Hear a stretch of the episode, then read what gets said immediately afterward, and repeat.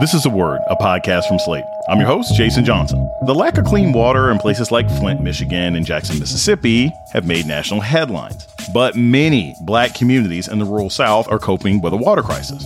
But they're not getting the media attention or resources to really fight it. What's happening? And what can we all do to help? Just starting at home, you know, making sure that you are drinking clean water or that you have access to water filters or your neighbors or your people that you care about. Just doing little things like that is how these things get better at the end of the day. Black America's Water Crisis coming up on a word with me, Jason Johnson. Stay with us. Can you set the stage a little bit so people understand what happened?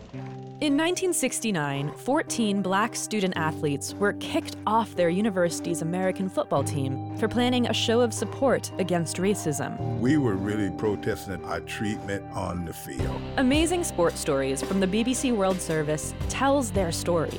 We became brothers that day when you did that to us. We made a change. Fighting for what we deserve. Search for Amazing Sports Stories wherever you get your BBC podcasts.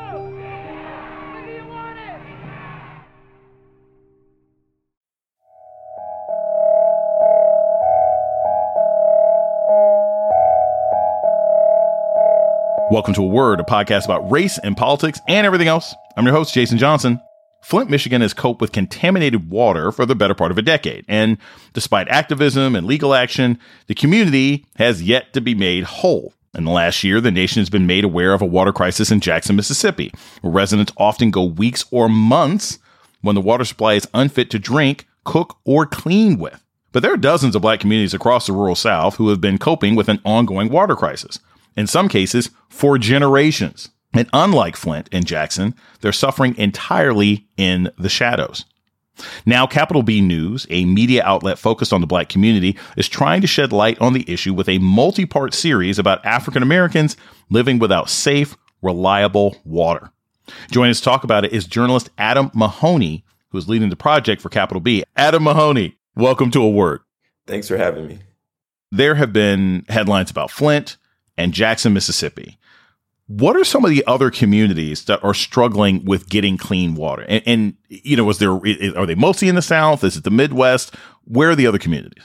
Really, they're spread out all throughout the country. Our, our project specifically, though, focused on rural and, and semi-rural communities um, across Texas, Louisiana, and Tennessee. And the issues are, are widespread, which is something that we don't often hear about when we're thinking about drinking water issues you've traveled to a lot of these rural places to see the water crisis issue for yourself. For a lot of us, the concept of turning on a faucet and not only having something come out, but having it come out and be clear is something that we take for granted. So, above and beyond just the psychological impact of like, hey, my water isn't clean, what kinds of problems have you seen people having when you're going to these these rural communities? Not having access to water impacts nearly every facet of daily life, right? Um, when we think about, like you said, the psychological issues, mental health, but also physical health.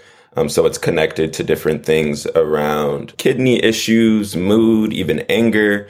I talked to some folks in Louisiana who connected, you know, their lack of access to clean water to gun violence issues in their community or educational attainment. Um, when we look at water contamination, specifically lead poisoning, you know, we know from the childhood level that affects development and it's something you live with throughout your life. So if you were poisoned or received lead poisoning as a youth, it will impact you 40 years down the line. So this is something that, you know, has generational effects.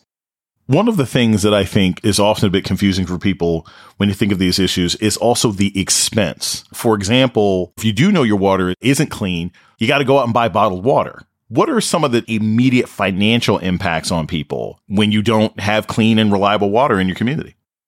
Having to purchase bottled water every day is definitely an added expense. Um, but even in a lot of these communities, you have that layered expense, but you're also paying for the, the brown water coming, you know, through your pipes that you can't use. And in some communities, because of a, a law that was enacted in 1987 that kind of put the burden of water infrastructure on cities versus the federal government, Um, in a lot of these places, particularly smaller cities, rural areas, local governments have kind of used like a predatory practice to fund their water system. So in Opelousas, Louisiana, which is I know a small town in, in, in, central Louisiana of maybe about 15,000 folks. It's the third poorest city in Louisiana, which, as folks may not know, uh, Louisiana is the second poorest city in the United States. So, you know, this is one of the poorest places in the country. The, the city government has used a practice of disconnecting water lines after two weeks of missed payment. Typically, it's, you know, usually about a month or so or even longer in most places, forcing residents to pay 40 to $50 on top of their bills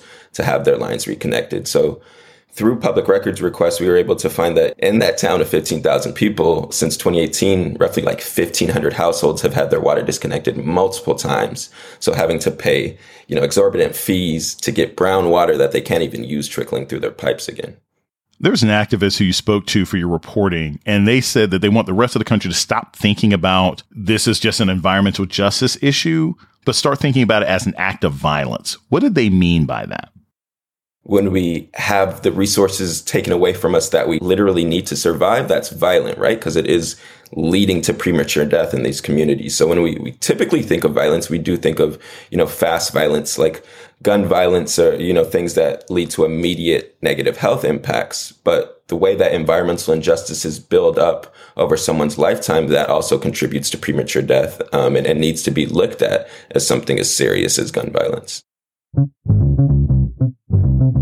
We're going to take a short break and we come back more on the clean water crisis with journalist Adam Mahoney. This is a word with Jason Johnson. Stay tuned. Sick of being upsold at gyms?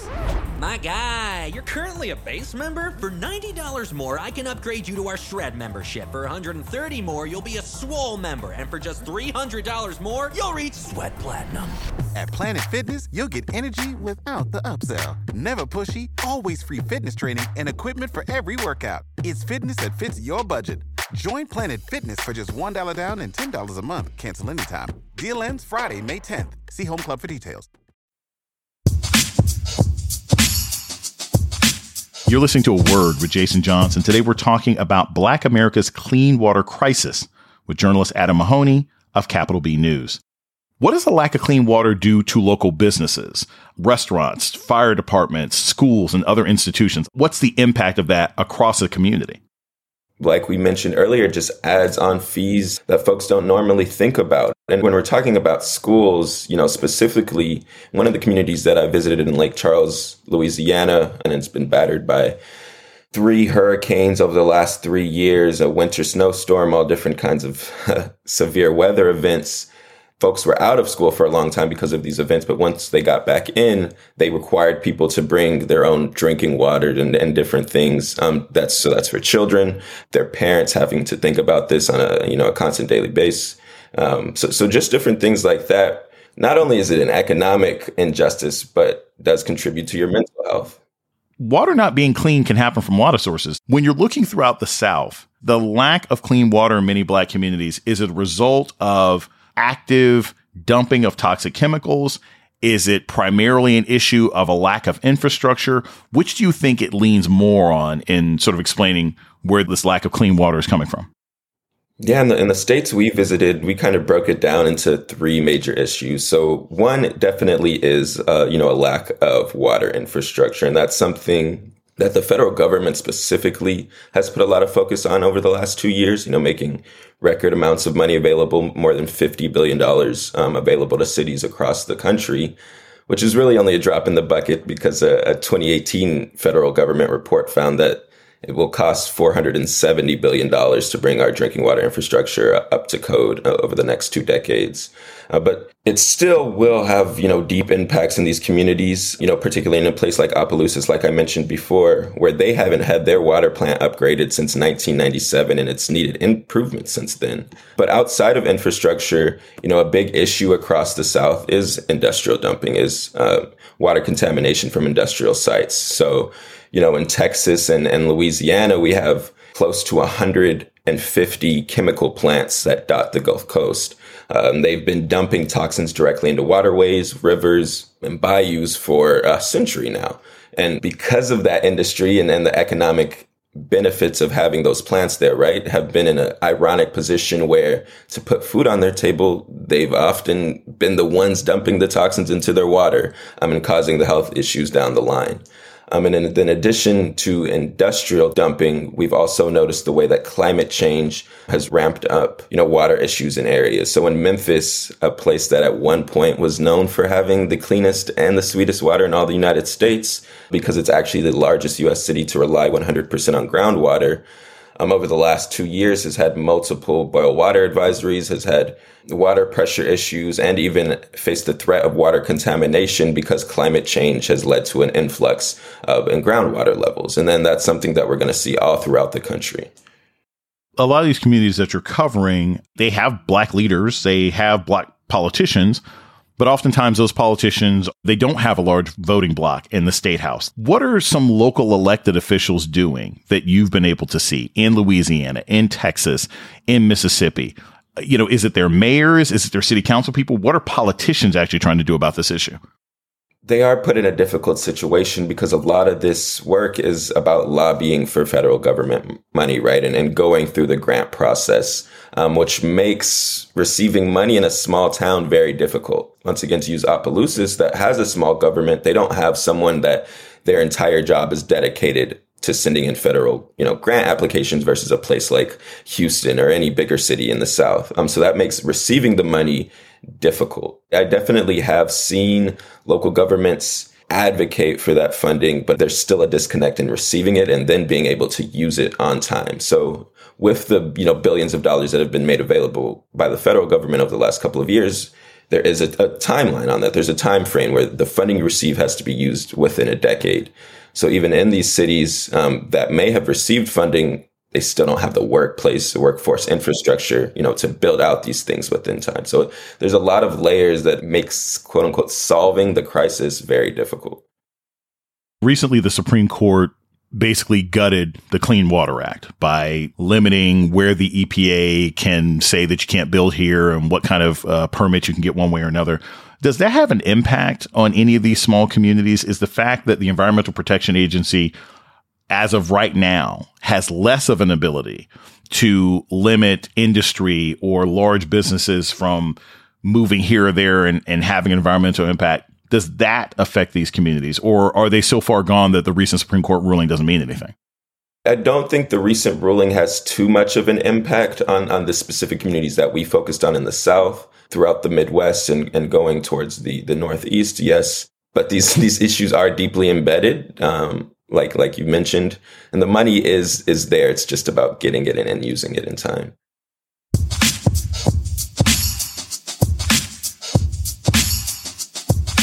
We're going to take a short break and we come back. More about Black America's clean water crisis. This is a word with Jason Johnson. Stay tuned. Can you set the stage a little bit so people understand what happened? In 1969, 14 black student athletes were kicked off their university's American football team for planning a show of support against racism. We were really protesting our treatment on the field. Amazing sports stories from the BBC World Service tells their story. We became brothers that day when you did that to us. We made a change. Fighting for what we deserve. Search for amazing sports stories wherever you get your BBC podcasts.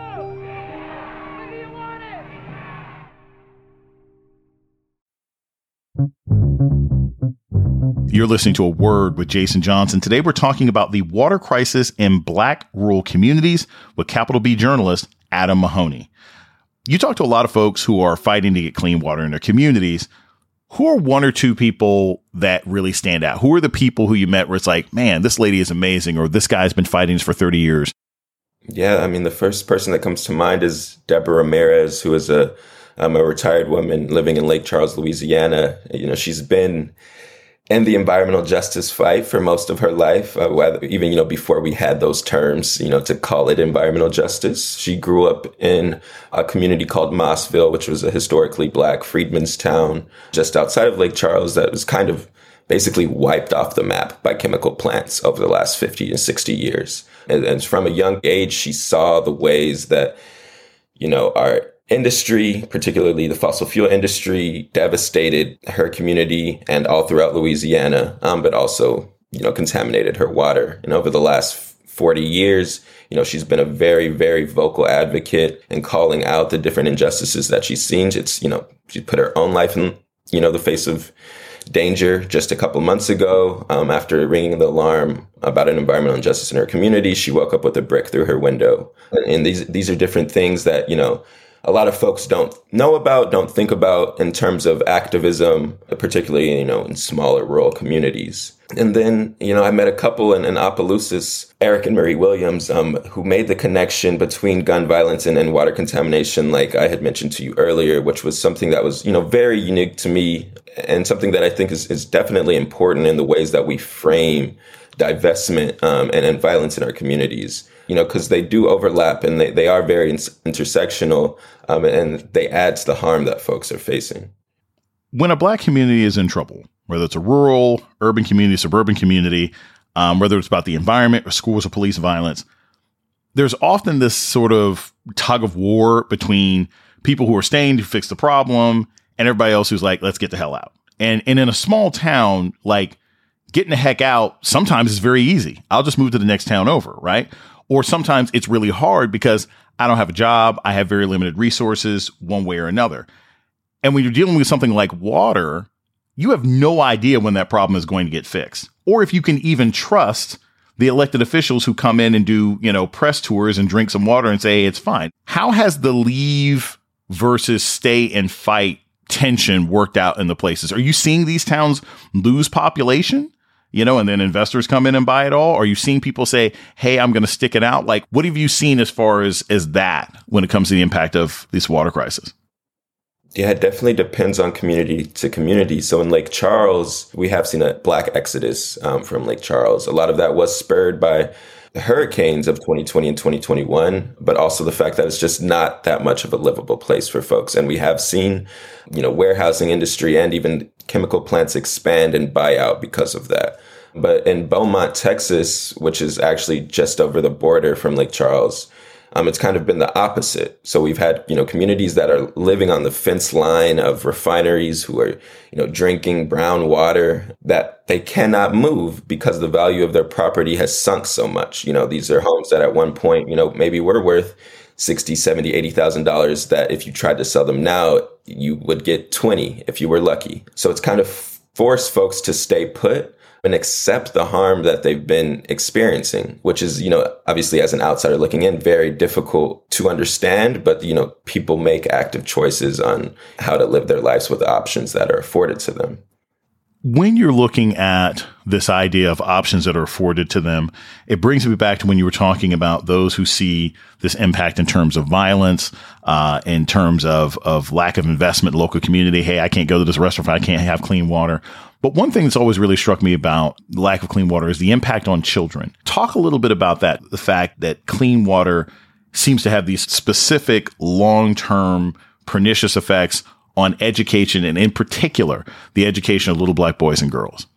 Yeah, that's why pollution is so pervasive, right? Because it's something that, you know, from the moment that you experience it, it lives with you, you know, throughout the rest of your life. Whether we're thinking about air pollution or water contamination, um, there's been countless studies that have shown that educational outcomes decline in communities with water contamination with lead poisoning. Um, like I mentioned earlier, it, it impacts your, your cognitive development, your thought process. It impacts your mood. It, it leads to, you know, bouts of anger. So all of these things that we associate with black kids across the country in divested communities, sometimes it's being framed as a choice or um, a problem of parental um, guidance when really it's the environment around us. And it's a lot of these things that folks don't have control over, um, and one are not even told about, don't understand throughout their entire lives. For people who are just learning about this issue, what would you advise people do? How can they help these communities? How can they raise awareness? What if I'm listening right now and I'm like, this is terrible? What would you advise that I do? The first step to me, you know, beyond learning about the issues is just tapping into groups that you see that are doing good work. Um, so we highlighted a couple in our reporting. Protect Our Aquifer, which is a group in Memphis, Tennessee that's been working to make sure that the groundwater source there does not get contaminated, is always looking for, for outside help. And we have Black Millennials for Flint, which, you know, it started in Flint, obviously, during the Flint water crisis, but it is, you know, spread across the country. Um, its founder, uh, LaTricea Adams, is now on the White House's Environmental Justice Advisory Council, and they've, you know, lobbied to get federal level bills passed in regards to water contamination and, and lead contamination. Um, and they're also always looking for resources and support and folks to tap in across the country. But also, I think just starting at home too and you know, making sure that you're drinking clean water or that you have access to water filters or your neighbors or your people that you care about. Just doing little things like that at home is, is how these things get better at the end of the day.